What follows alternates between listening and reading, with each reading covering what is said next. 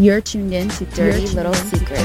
Episode two, you're tuned in with Melody, and here is my co host, Bob. What's up, Bob? Just another day, just another dollar. So, episode two, we promised you backstabbing coworkers, and you know, we're just gonna kind of go into that just a bit. But before we share, before Bob shares his crazy backstabbing work related story. What is the prime definition of a true backstabbing coworker? I would have to say someone that throws you under the bus, someone that takes your credibility for their work. Definitely, a backstabbing coworker is just someone who has a horrible attitude who thinks they are like completely superior and who thinks they're the freaking boss. Like seriously, I I mean, could you relate to someone that that's been a perfect example of a, a backstabbing coworker? Yeah, I've had my share of uh, asshole coworkers that I've worked with. Crazy story. I had a coworker, uh, mind you, part-time employee, not full-time, like, like the other person.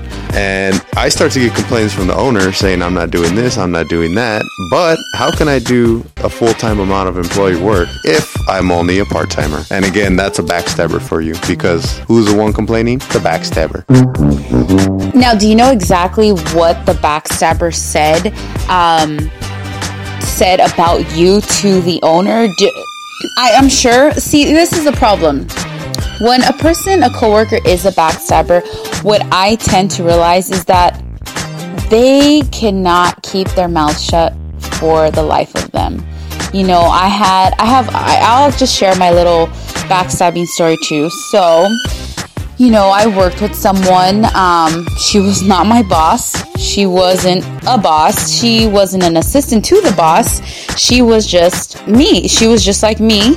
Um, she was just horrible. I mean, she thought she was superior. I knew she talked about me to other people, other customers, because, you know, they dropped a few hints like, oh, you know, so and so said, you're not doing your job you're not doing this. And it's like, you know, she was a two face also. And, you know, two face people, you just, you can't compete with. I mean, they're just stuck in their own ways. And you know who I'm talking about, right, Bob? Oh, yes, I know exactly. No names. I wish I could just toss that name out there, but we won't.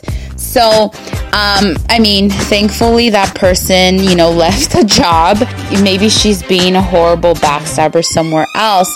But the point is that she was just so stuck in her ways. I mean, anything you could tell this person, she would just blow up and start crying, walk away, avoid the situation. Funniest thing of all, um, she thought that bribing people with like gifts and like these dorky, cheesy little cards would be okay.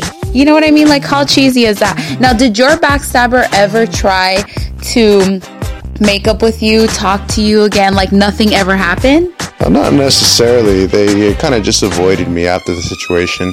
Kind of weird. But I definitely have to throw in there too. It seems like the older generation, for some reason, seems to be the one that that kind of wants to be the more backstabbing because uh, you know they get threatened by the young generation. Um, for what reason? I don't know. Yeah, so you would say that about about this person, you know, kind of went behind your back and just like completely changed. Like all of a sudden you know, they have balls to be someone else, right? Like Yeah, yeah, my situation was with an older older than myself coworker.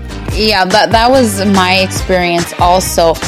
But next episode we're going to have a special guest and yes, it's a she. She's going to share her crazy backstabbing story. Now, it's ridiculous what extreme it goes to. Sharing her crazy story and letting us know all the juicy gossip. We're very excited for that. She just let us know that, you know what, she just, she wants to let it go. It, again, another person who just gets out of work and she has no one to talk to about it. And, it, you know, it gets stressful. It's annoying having that backstabber you have to deal with every single day. So now she's to let it all out let loose and give us her little insight on her crazy experience. I'm Melody, and this is Bob.